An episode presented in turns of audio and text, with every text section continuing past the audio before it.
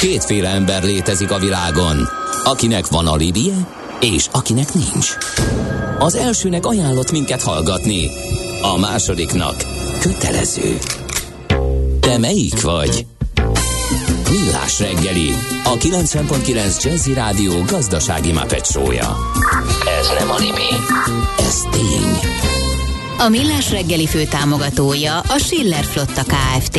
Schiller Flotta and Rent a Car. A mobilitási megoldások szakértője a Schiller Autó tagja. Autók szeretettel. Jó reggelt kívánunk, kedves hallgatóink! Folytatjuk a Millás reggeli műsor folyamát. 8 óra 15 perc van, ez pedig a 90.9 Jazzy Rádió. Két műsorvezetője, a Millás reggelinek pedig Gede Balázs. És Mihálovics András, jó reggelt kívánok én is. 0 30, igen. 20-10 909 megy ez, csak Nagyon jól. kell. Azt mondja egy hallgató az előző beszélgetésre, hogy a ruhákban is van egy csomó olyan darab, ami már-már commodity kategória, alsó nemű basic darabok farmer ink póló. Ha egyszer tudja az ember a méretét és elégedett a minőséggel, akkor csak az ár számít írja a hallgató, de hát ennél, ahogy hallottuk, Palocsai Gézától összetettebb a probléma. Egy másik hallgató pedig egy nem túl kedvező e, tapasztalatot oszt meg az online ruhavásárlással. Vettem egy sapkát online, de még az sem volt igazán jó. Hát erről beszéltem, hogy ez nem egy én most először vettem egy cipőt, és képzeld el, hogy elsőre úgy nézett ki, és, rá is, és jó is volt a lábam. Igen. Egy boltban is képernyőt nyomogassak, ez, ré, ez rémesen hangzik, az eladók szorongatása, vagy az eladók közül uh, gyagyák nem fognak hiányozni, bárhogyan én továbbra is 10-20 cuccal vonulok a próbafülkébe, írja egy hallgató. Biztos, uh, hogy itt tényleg mindenki hülye? Virtuális próba, amit nem próbálsz el fizikailag, az nem próba. Miért alapvetés, hogy az eladó miatt csökken a vásárlási élmény? Ez bizt... Na, akkor erre hadd vásárolok, vagy válaszoljak. Volt már a drága hallgató kelletlen eladó valaki, hmm, jó. És ez? Hmm, ez is jó. Tudna segíteni? Hmm, nem tudom, megkérdezem. Tehát ez, na mindegy. Le, szóval nekem eléggé hervasztja a vásárlási élményemet sokszor az eladó. biztos olyanok találták ki, akiket a divat nem érdekel. Igazán íróasztal előtt, vagy babzsákon ülve koszos farmerben gondolkodó cipőben. Gratulálok, írja a, a hallgató. Na mind, szóval vegyes. Vegyes a kép, igen. Budapest legfrissebb közlekedési hírei, itt a 90.9 jazz Utakról írtak a hallgatók? Képzeld el, hogy írtak. A hatos úton Budafok vasútállomásnál fehér Skoda kombiból mérik a kifelé hajtókat, illetve befelé az Obinál, ott meg egy Bordó Fordban van trafi. Köszönjük Gyuri hallgatónak. Tehát még egyszer hatos úton Budafok vasútállomásnál kifelé fehér Skoda kombi, befelé az Obinál, a Savoya Parknál Bordó Ford van mérik a haladókat, és sajnos a Deák Ferenc téren a jelzőlámpa hiba nem múlt el, és a külső Mester utcában is történt egy baleset a 9. kerületben, a Koppány utca közelében. Az útinforma arról ír, hogy az M7-es autópályán letenye felé Martonvásár térségében javítják a burkolati hibákat. A 36-os kilométernél egy sávon halad a forgalom, több kilométeres torlódás alakult ki. Aki teheti Martonvásár és Kápolnás nyék között a 7-es főúton kerülhet. Távolából a Körösegyi Völgyhíd után egy műszaki kamion vesztek el a leállósávon, akkor ezek szerint ez még megvan, ezt 7 óra akkor is elmondtuk. A 123-as kilométernél fokozott figyelemmel közlekedjenek.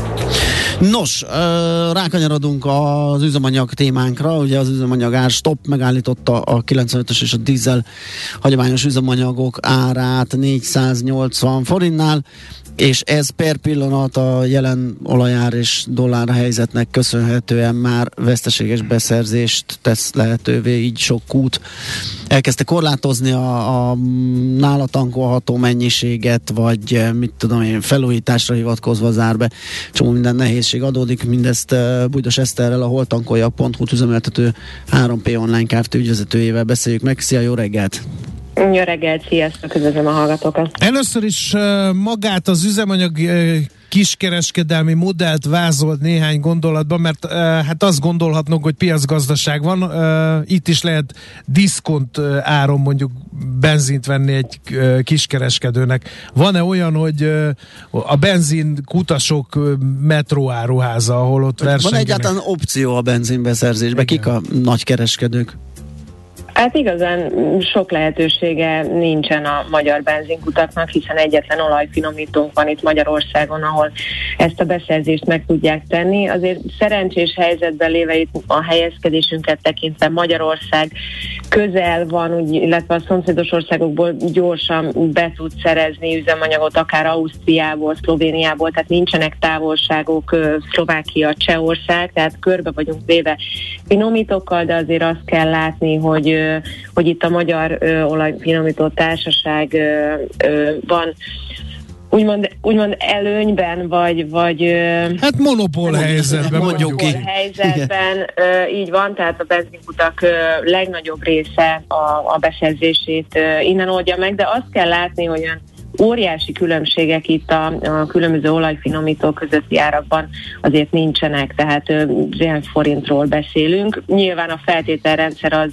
változó, tehát függően attól, és hát ez ugyanígy van az egyéb kereskedelmi termékekben is, minél többet veszünk, akkor esetlegesen annál kedvezőbb árat fizetünk valamiért, ez itt is így van, tehát a kisebb benzinkutaknak a, a feltételei a vásárlásra azok azért korlátozottabbak, mint azok uh-huh. a cégek, akik több benzinkutat ötletet. Na, akkor nézzük meg ezt a szegmest. Mondjuk, hogy a MOL-nak van finomítója, és a MOL-nak vannak üzemanyag töltő állomásai is. Ezek eleve kedvezőbb helyzetben vannak azért, mert a cégcsoportnál vannak? Tehát itt nem fáj annyira ez a benzinárstop?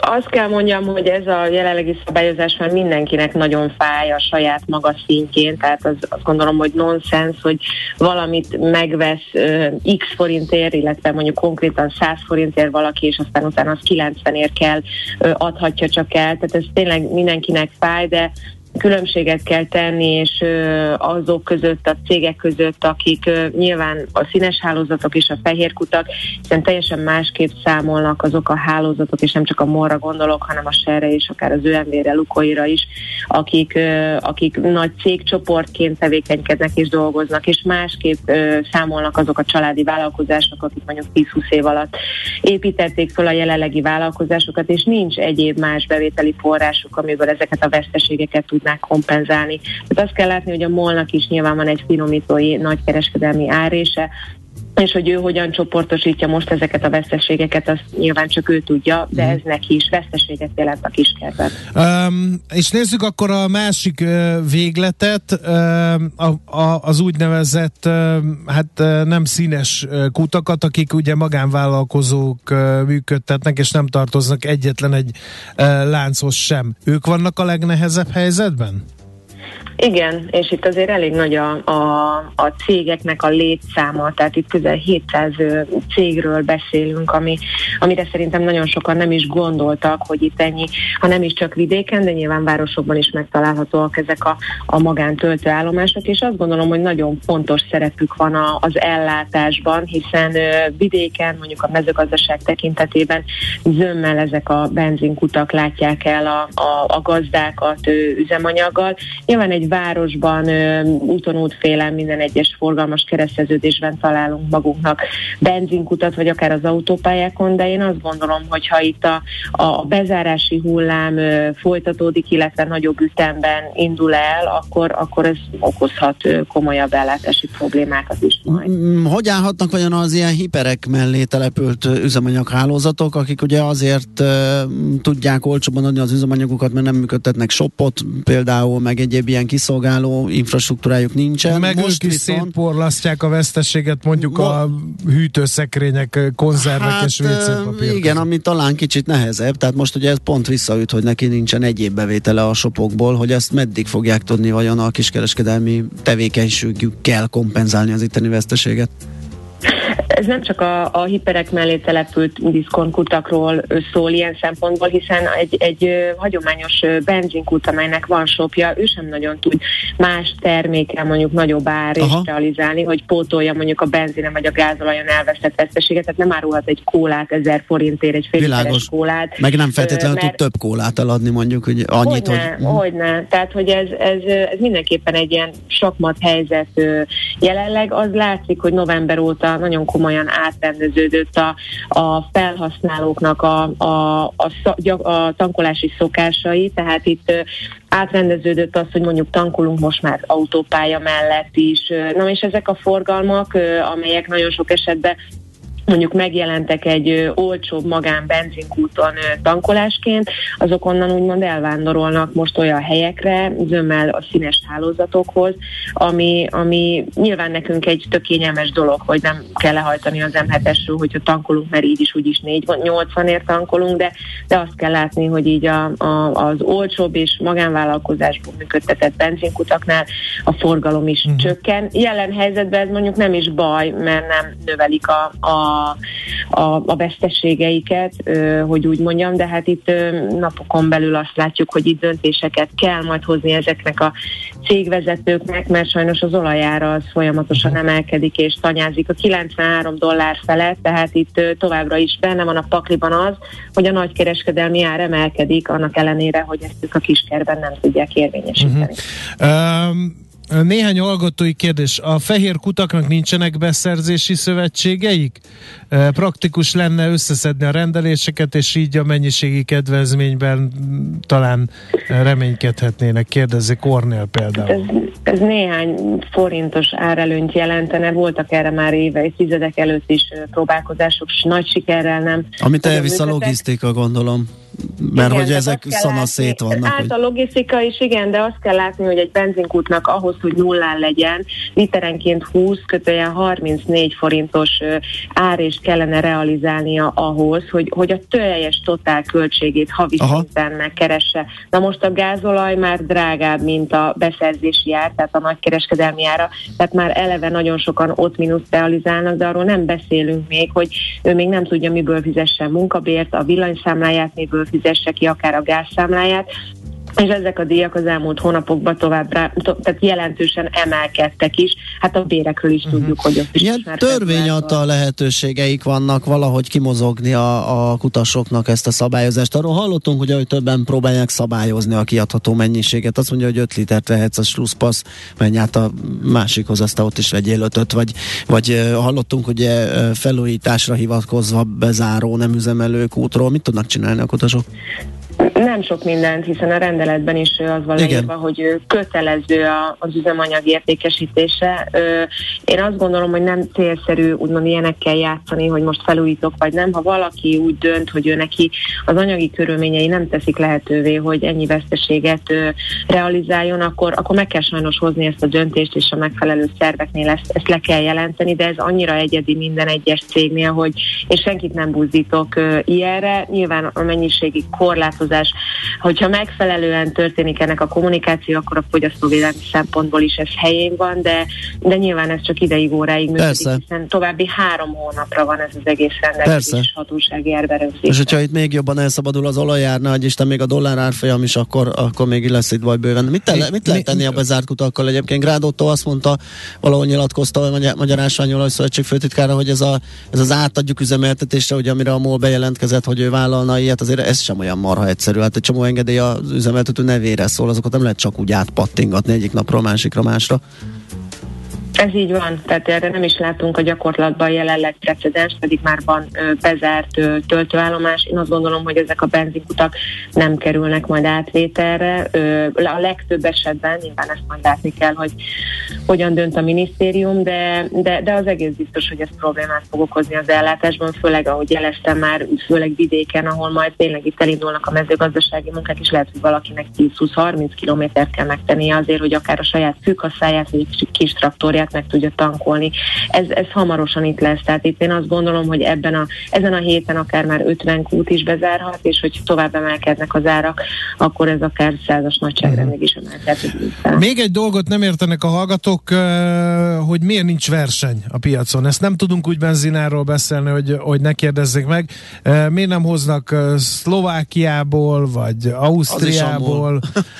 vagy nem mondjuk nem, igen. Igen. Tehát, hogy, vagy, Lehetne, és hoznak is, csak no, ahogy mondtam, nincsen akkora árelőny, hogy mondjuk azt a, azt a jelenlegi Aha. 30 forintos veszteséget bármi is tudná jelenleg kompenzálni, tehát ezek, ezek forintális néhány forintos különbséget jelent, tehát ez, ez, ez sajnos már, már nem kiút ebben a jelenlegi Aha. Akkor még egyet kérdezek, és a benzine, benzinturizmus, az mennyire jellemző? Mert hát ugye Ausztriában rekordon van a, például a dízelolaj nálunk meg be van fagyasztva, vagy a dízel üzemanyag nálunk meg be van fagyasztva az ára. Én pont ma reggel hallottam, hogy Szlovákia le akarja zárni a határokat pontosan emiatt, hogy a, a kamionosok ne jöjjenek át ide tankolni, mert olyan ö, kiegyenlítetlen a versenyhelyzet a logisztikai szektorban most Szlovákiában, hogy a határmenti cégek ö, majdnem 70 forinttal tankolnak nálunk olcsóbban, mint mondjuk az ország belsejében lévő cégek. Tehát ez őrület, ami jelenleg itt történik.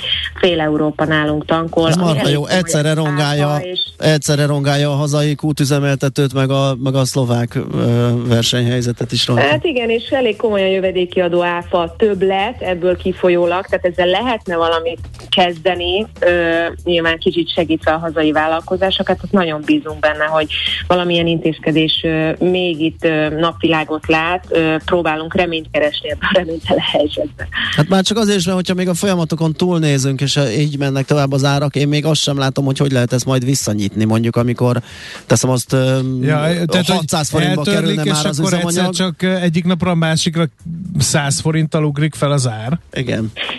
Szerintem nem ismer ebbe eddig belegondolni itt a szakma, csak próbálja túlélni ezt a következő három hónapot, aztán, aztán meglátjuk, hogy hogy lesz, de az tény, hogy ez, nagyon komoly mm, piacra gyakorolt hatás, ez a hatósági ár, és, és azt gondolom, hogy egy horvát példát is nézve, ők ezt újra bevezették, viszont egy sokkal átgondoltabb metódussal, hiszen az új hatósági ár náluk 530 forint lett, és a korábbi szabályozási hibákat is kiavították, és ez egy sokkal élhetőbb dolog lett, mint a szakma, mint a lakosság számára. Uh-huh. Hát akkor reméljük a legjobbakat, most többet nem tudunk innen ezúton. De köszönjük, hogy beszélgettünk, szép napot kívánunk, szervusz! Köszönöm én is, szervusztok! Bújdos Eszterrel a holtankoljak.hu üzemeltet, hút üzemeltető 3P online Kft. ügyezetével beszélgettünk az üzemanyagás stopról. Nem érzem a mérleg serpenyőjét így nagyon kiegyensúlyozva, hogy a marha nagyot nyerünk, mert ugye a lakosság is, hát most még jó, valamennyit érez, de szerintem akinek autója van, az szóval nem, nem látom az inflációban sem, meg egyáltalán rezsiben van-e akkora előny, mint amekkora ö, kárt okoz más területeken, de hát majd meglátjuk, hogy mi lesz az egyenleg. Most hírek jönnek ö, Czolleranditól, igen, igen. És utána jövünk vissza, és folytatjuk a millás reggelit. Műsorunkban termék megjelenítést hallhattak. Aranyköpés a millás reggeliben. Mindenre van egy idézetünk. Ez megspórolja az eredeti gondolatokat. De nem mind arany, ami fényli. Lehet kedvező körülmények közt gyémánt is. Valentino Rossi az egyik születésnaposunk, a kiváló olasz motorversenyző, aki azt mondta vala, híresnek lenni olyan, mintha börtönben lennél. Hát igen.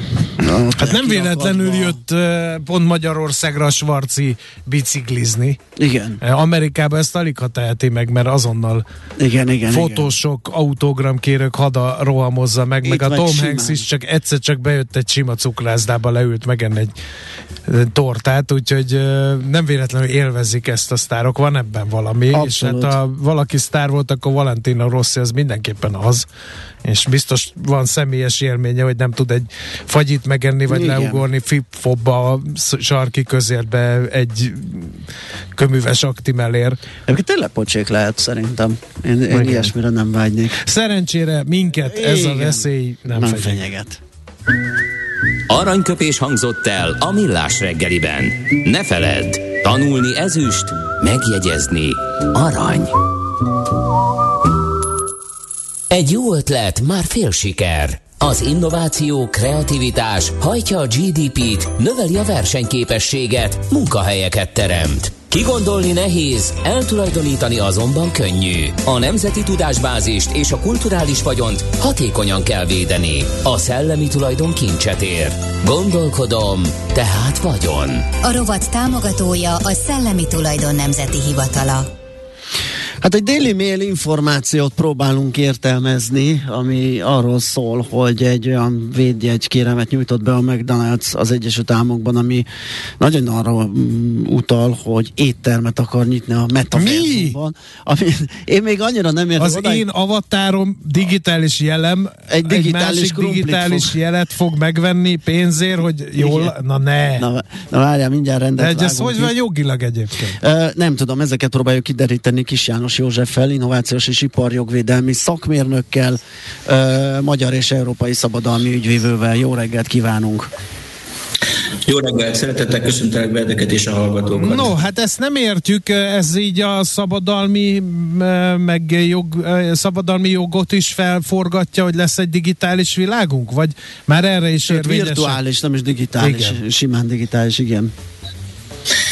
Igen, hát ugye ennek a kérelemnek a sajátossága vagy egyedisége az, hogy valójában egy virtuális termékre, vagy virtuális termékekre vonatkozik. Azt kell tudni erről, hogy a jelenlegi felállásban alapvetően a védjegyekre megszerezhető oltalmak, mondjuk a legnépszerűbb nemzetközi osztályozás szerint 45 áruosztályban vannak sorolva, ebből nagyjából 34 osztály fogja át azokat a termékeket, amelyekre lehet árujelzőként oltalmat kapni, és 10 áruosztály azokat a szolgáltatásokat, amelyekre az oltalmat meg lehet szerezni. Ennek az osztályozásnak az a sajátossága, hogy egy dinamikusan fejlődő rendszerről van szó, mert ahogy egyébként az áruk és a szolgáltatások fizikai megjelenési formájukban is változnak, hogy nyilván az ezekre megszerezhető oltalmi formáknak is változniuk kell. Itt ugye arról van szó, hogy egy emögött a kérelem mögött egy olyan új termék is áll, ami eddig gyakorlatilag nem jelent meg valószínűleg az osztályozási rendszerben. Tehát az, hogy valaki egy virtuális élelmiszerre tudjon oltalmat szerezni, ez egy, egy, egy nagyon sajátos dolog, és ahogy ugye a felvezetőben is hallottuk, az innovációit itt magát, a terméket is magába foglalja, és szerintem a rendszernek, a, tehát magának uh-huh. az osztályozási rendszernek a változása. Én azt gondoltam így hirtelen, hogy egyébként a McDonald'snak pont semmi félnivalója nincs. Gondolom körbebástyázta magát.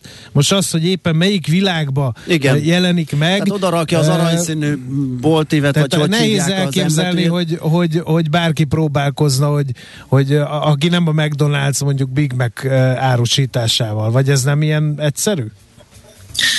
Részben igazad van, tehát ugye a, a Magyarország és a nemzetközi szabályozás is az olyan jellegű általánosan nagy hírnévnek örvendő elnevezéseknél, mint például a McDonald's, automatikusan biztosít egyfajta védelmet. De én úgy gondolom, hogy maga ez a védjegyoltalmi kérelem, ez egy, egy nagyobb portfólió, szellemi vagyon portfólió részét képezi. Tehát igazán az lenne az izgalmas, hogy azt lássuk, hogy mi az a mögötte álló technológia, maga az a virtuális termék, aminek, a, aminek az, az arculata, vagy a kereskedelmi fogalma való megjelenéshez szükséges védjegy védelem alá kerül. Tehát ugye azt kell látni, hogy a szellemi alkotások joga és ugye a védelmi formák is igazodnak ahhoz a konkrét tartalomhoz, amelynek a védelmét, vagy amiről a maga a szellemi alkotás szól.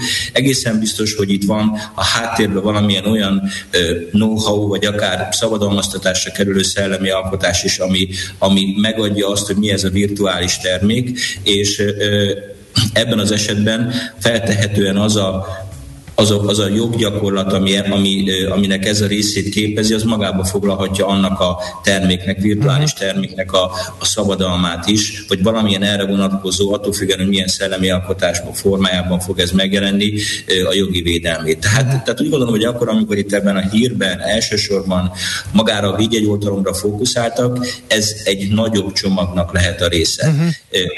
De azért nyugtass meg bennünket, hogy, hogy ha kiépül ez a metaverzum, amire oly sokan törekednek, és létrejön egy ilyen virtuális világ, akkor a most meglévő és szabadalmi oltalom alatt álló ö, márkáknak nem kell még egyszer ugyanezt a kört lefutni, pusztán Illetve, azért, mert van egy ilyen... Pont azon gondolkodtam, hogy a, ezeknek van egy földrajzi kötődése. Ugye mi is, vagy itt a, a a, itt az itteni hivatalnál védetjük le Magyarországra, aztán megtehetjük az Európai Unióra, megtehetjük más földrészre. Fölmerülhet a kérdés, hogy a metaverzum hol van.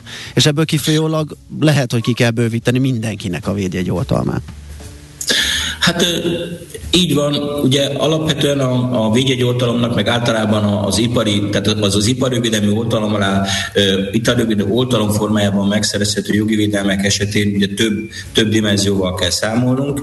Egyik, egyik ilyen kiterjedés, amire, amire figyelni kell, az a földrajzi terület, tehát azt jelenti, hogy ezek a jogok, ezek időben konkrétan magára a szellemi alkotás tartalmára és, és térben is korlátozottak. Tehát azt jelenti, hogyha valaki szerez egy oltalmat mondjuk Magyarországon egy védjegyoltalmat egy adott áruosztályra, áruosztályban sorolható árura, mondjuk például ugye itt az előzőekben hallottunk ruházati termékekről, akkor az automatikusan nem fog más termékekre és más földrajzi területekre is érvényes lenni. Úgyhogy Alaphelyzetben azt tudjuk mondani, hogy ha valaki megszerez egy ilyen regionális, tehát adott földrajzi területre vonatkozó oltalmat egy adott termékre, az automatikusan nem kerül védelem alá egy másik területen. A McDonald's, mint, mint nagyon közismert és ezáltal a törvény szempontjából és nem csak Magyarországon, hanem világszerte is egy különleges státuszban lévő védjegynek számít. Egyébként magában a jogi rendszerben is egy ilyenfajta kvázi védelem alatt áll. Tehát abban mindenképpen igazatok van, hogy a nagyobb márkáknak nem feltétlenül szükséges arra törekedniük, hogy oltalom alá helyezzék bármely földrajzi területen a védjegyüket, mert hogy a törvények sok esetben biztosítanak számukra ilyen különleges védelmi státusz. És azért is gondolom, hogy itt másról van szó, hogy emögött egy, egy, egy olyan jellegű, egyébként magában a virtuális térben is megjelenő új szolgáltatásról vagy termékről van szó, ahol a végjegy, mint a, mint a folyamat lévén meg, végén megjelenő és a kereskedelmi forgalomban előnyt biztosító vagy védelmet biztosító jogi eszköz, az csak egyik elem. Tehát valószínűleg sokkal fontosabb az a mögött álló technológiai újítás, ami uh-huh. azt mondja, hogy mi is ez a virtuális élelmiszer vagy iteltermék, és ugye első körben, ha ránézünk erre, akkor az a furcsa helyzet alakul ki, hogy mintha valójában egy online rendelési rendszerről lenne szó. De nem, mert, online, mert az online rendelési rendszerekben a McDonald'snek ma is van ilyen áruháza, és hát a különböző online térben működő ételkiszolgálóknál megrendelhetőek a termékei. Tehát nem fizikai termékről van szó, hanem valamilyen virtuális dologról, csak maga a, a, maga a cikk vagy egy hír az nem terjed ki a teljes háttérre. Igen. Uh, még egy érdekes, ez pedig az NFT problematikája. Uh, ott mennyire vannak szilárd hadállások szerzői jogvédelem tekintetében, vagy egyéb ilyen szellemi jogvédelem tekintetében. Ezt azért kérdezem, mert hát ember meg nem mondja, hogy mondjuk egy mémet az kitalált ki, és én ebből egy, egy NFT-t csinálok, és azon megszedem magam, az, az azért elég komoly jogvitát gerjeszthet abból, hogyha egyszer csak megjelenik egy ember, hogy de hát ezt én találtam ki. Ugye egy több, tehát többfajta tehát alapvetően az, ez egy más típusú szellemi alkotás, mint amiről beszélünk most. Tehát uh-huh. ugye egyik oldalról a védjegyek és a termékek, tehát fizikailag is értelmezhető szellemi alkotások többnyire iparjövédelmi oltalom alá helyeződnek, és ott ezek, amiről beszéltünk, ezek a jól behatárolható korlátok a térben, tehát magában egyrészt a szellemi alkotás tartalmában, a térben és az időben is elég erősen korlátozottak. A másik ügy a, ugye a szoftverfejlesztés, tehát azok a fajta szellemi alkotások, amelyek valamilyen szoftverformában jelennek meg, azok alapvetően a szerzőjog hatájára tartoznak, és a szerzői jogi szabályozás az némileg máshogyan működik, mint az iparrögvédelmi oltalom. Uh-huh viszonylag komoly problémát vet fel, amit mondasz, ami azt jelenti, hogy egyrészt a szerzőjogi, szerzőjogi hatályra tartozó szellemi alkotások esetén sokszor maguk a, a szerzők, akik létrehozzák a szellemi alkotást, nem megfelelő módon regisztrálják a szellemi alkotásukat, és miután a szerzőjog sajátossága az, hogy ha létrehozol egy szellemi alkotást, az a szellemi alkotás a törvény hatája révén automatikusan védelem alatt áll, ezért nincsen olyan jellegű kötelező regisztrációs rendszer és egy jogszabályban meghatározott érdemi rendszer, ami, amire, ami alapján azt mondaná egy hivatal, hogy igen, ez a szellemi alkotás, ez egy találmány, megfelel a szabadalmi, oltalom, a szabadalmi törvényben meghatározott oltalmi feltételeknek, és ennek megfelelően regisztráljuk. A szerzőjog esetén a jog azt mondja, létrehoztad a, a szellemi alkotást, ez ismert a, a mű, ismert a szerző, a létrehozás helye és időpontja, és akkor ez automatikusan védelem alatt áll. Ezért itt általában az a probléma szokott lenni, hogy a szerzők sok esetben nem regisztráltatják a művüket. Például Magyarországon a Szellemi Tulajdon Nemzeti Hivatala az, aki egy önkéntes műnyilvántartási rendszerben lehetővé teszi azt, hogy regisztrálják a szellemi alkotásukat, az ilyen szerzőjog határa tartozó szellemi alkotásokat a szerzők, és ebben az esetben szereznek egy olyan konkrét bizonyítéként is felhasználható okiratot, amely alapján, hogyha fölmerül az, hogy valaki más bitorolja a szellemi alkotásukat engedély nélkül, akkor legalább abban a helyzetben vannak, hogy tudják bizonyítani, hogy ők hozták létre az adott szellemi alkotást. Ebben a dologban, tehát amit, amit felvetettél, ez egy olyan jellegű szellemi alkotás, ahol kifejezetten fontos az, hogy tudjuk igazolni, hogy mi, mi, mikor, mit és hogyan hoztunk létre. Mert hogyha nincs a birtokunkban ilyen konkrét bizonyíték, akkor utána, akkor, amikor egy bitorlási perben érvényesíteni kellene a jogainkat, sajnos eléggé kiszolgáltatott vagyunk. Világos. Kiszolgáltatottak vagyunk. Oké, okay, nagyon köszönjük, ez a McDonald's-es ügy gyaníthatóan folytatódik még hasonlóan nagy már. Igen, mert hogy ugye hallhattuk, hogy nem minden elemét bontotta ki, csak igen, ilyen nagyon igen, szenzinek igen. tűnt, hogy a Daily e-mail megírta, hogy virtuális hamburger, de ez érdekesebb sztori annál, mint amit olvashattunk a lapokban, úgyhogy ha lesznek fejlemények, még jelentkezünk. Köszönjük szépen! Köszi szépen! Szép napot, szervusz! Kis János Józseffel, innovációs és iparjogvédelmi szakmérnökkel, magyar és európai szabadalmi ügyvívővel beszélgettünk. A szellemi tulajdon kincset ér. Egy jó ötlet, már fél siker. Gondolkodom, tehát vagyon. A rovat támogatója a Szellemi Tulajdon Nemzeti Hivatala.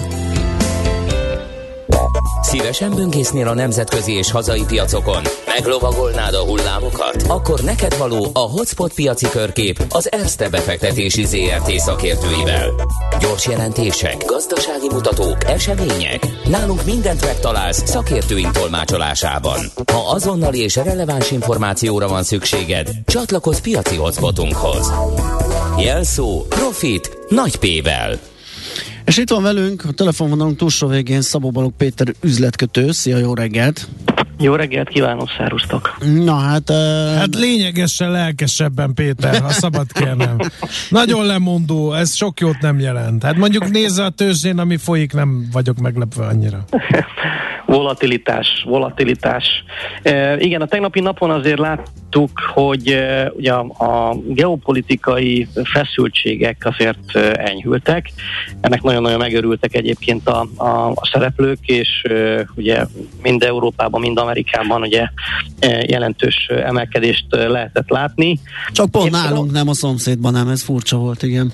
Hát erre viszont valószínűleg a mai napon 9 óra 30 körül majd választ fogunk kapni a, a, a miértre. Aha. E, valószínűleg itt a értelmet nyer az, hogy miért volt e, nyomás alatt a, a magyar bőrze. E, 9 óra 30 után ugye majd a brüsszeli e, hírek után talán megtudhatjuk. Uh-huh. Szóval tegnap ugye emelkedtek a, a, a feszültségek kenyülésére e, e, a piacok. Én azért azt gondolom egyébként, hogy a, a következő 24-48 óra lesz igazából a kritikus. Ugye a, a, a nagy tárgyalások megtörténtek, tehát tegnap azt hiszem, hogy az Olaf Scholz járt Putyinnál, tárgyaltak. Szerintem ő, ő volt a, a, a kulcsa az egész történetnek. Ugye ez zárójelbe tegyük hozzá, hogy mennyire szoros a kapcsolat a két ország között, hogy a, a Gerhard Schröder, a korábbi kancellár, ugye Merkel előtt volt, ő a, a, a Gazpromnak egyik eh, eh, board memberje, tehát igazgatósági tagja, valamint ennek az északi áramlat kettőnek a felügyelőbizottsági elnöke. Tehát ezért van e, nagy összefonódás, és szerintem egyébként a nagyon nagy dolgok tegnap e, dőlhettek el. E, igazából ne legyen így, de ugye most már a, a, a labda az orosz térfélen pattog, és hogyha ránézzük az időjárás jelentésekre, akkor enyhe enyhülést látni e, itt Kelet-Ukrajna e, részén, és uh, nyilván ez, ez mondjuk a, a csapatmozgásokat nehezíteni egy, egy, egy uh, időjárás uh, javulás. Tehát, uh, hogyha következő napokban nem történik semmi, akkor, akkor, akkor lehet igazából szerintem uh, megnyugodni. Uh, nyilván neki fogunk majd menni egy hétvégének, ezért uh, a, a, a kockázat az továbbra is uh, velünk van, és ilyenkor ugye mit tehet a, a befektető, ugye szeret nyugodtan uh, pihenni, hétvégére vonulni, és ráadásul ugye, hogy a német bőrze az, amelyik leginkább kitett ennek a konfliktusnak, ezért, ezért azon, hogy ilyen érdemes a, a szereplőknek valamilyen fedezeti eszközt megtenniük, tehát mondjuk a nyitott pozíciójuk mögé egy ellenirányú akár sort terméket ugye hozzátenni, ugye elérhetőek ilyen tőzsdén kereskedett befektetési jegyek, ETF-ek, short ETF-ek, tehát hogyha ne adj Isten valami történne hétvégén, akkor, akkor a portfóliónak az értéke azért uh-huh. nem mutasson jelentős kilengést. Daxon, Börze Frankfurton ezek mind-mind ilyen termékek, short ETF-ek elérhetőek. Szóval utolsó fejezetre érkeztünk. Ugye ez, ez az egyik fő motivum most, ami mozgatja a piacokat, a, a, az orosz-ukrán konfliktus, illetve azért ne felejtjük el, hogy a az infláció az továbbra is velünk van, tegnapi napon USA-ban termelői jelentek meg, és ugye azt lehet mondani, hogy éves szinten 9,7%-kal emelkedtek. Ez abba az irányba mutat, hogy az inflációs nyomás tartósan velünk lehet, és a következő Fed kamat döntés során egy 50 bázispontos kamatemelés az már szinte zsebben van. Uh-huh. Tehát ez, ez valószínűleg ez, ez így lesz velünk, tehát kamatemelés e, e, sorozat vár majd ugye USA-ban ránk, illetve azt nézem egyébként a német 10 éves kötvényhozam, a korábbi ilyen mínusz 30 bázispontból néhány nap alatt most már plusz 30-nál járunk, tehát itt azért az felkészültünk arra, hogy a, az év második felében e, Európában is látni fogunk akkor eh, valamiféle eh, szigorítást. Vállalati hírek tekintetében ugye az Airbnb gyors jelentett, amely, amelynek azt lehet mondani, hogy kiváló lett a, a, az eredménye. A bevétele is magasabb lett a vártnál, 1,5 milliárd dollár, illetve az egy részvénye jutó eredmény is ugye magasabb lett, és neki ami nagyon-nagyon fontos volt, és mindannyiunknak talán ez egy, egy fontos információ, hogy az átlagos napi díjak az ugye 154 dollárnál e, alakultak, amely év per év alapon egy 20%-os emelkedés jelent, és 2019-hez képest pedig majdnem 40%-os emelkedést jelent.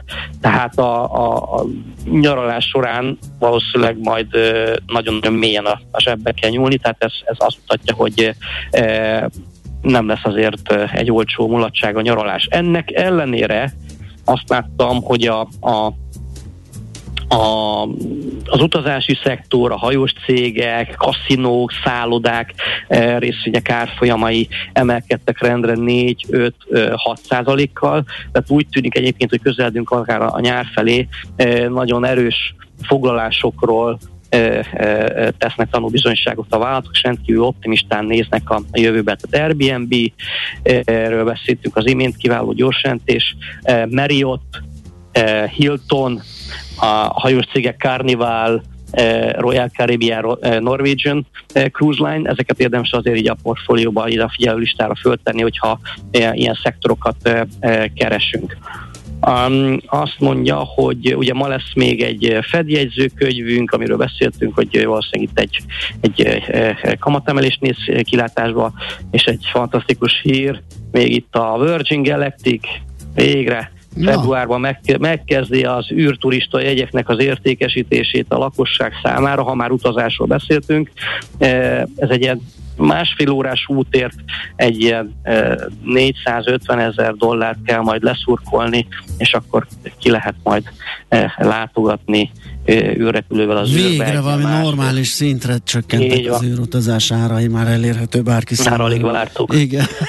alig, alig vártuk. A mai napon még egy Cisco és egy Nvidia gyors jelentés vár ránk, mind a kettőnél ugye javulást és vár, várnak a, a szereplők, de egy a tegnapi nagy emelkedés után inkább egy ilyen oldalazó mozgást fogunk látni itt a kereskedés elején a, a, a tőzsdéken, és azért félszemmel ugye itt a geopolitikai kockázatok felé nézünk, remélünk ebből nem semmi probléma, és akkor így megyünk majd neki a, a hétvégének. Tehát mondom, ez a hár, ezek a fő faktorok, ami nagyon kell figyelni, geopolitika, inflációs számok, kamatkörnyezet, és akkor itt lehet egy kis hangulatjavulás, igen. Világos. Péter, nagyon köszönjük a beszámolót, jó munkát, szép napot! Köszönöm szépen! Szia. Szervusztok! Szabó Balogh Péter üzletkötő számolt be nekünk a tőzsdéken a nyitás előtti hírekről, vállalati hírekről, egyéb eseményekről.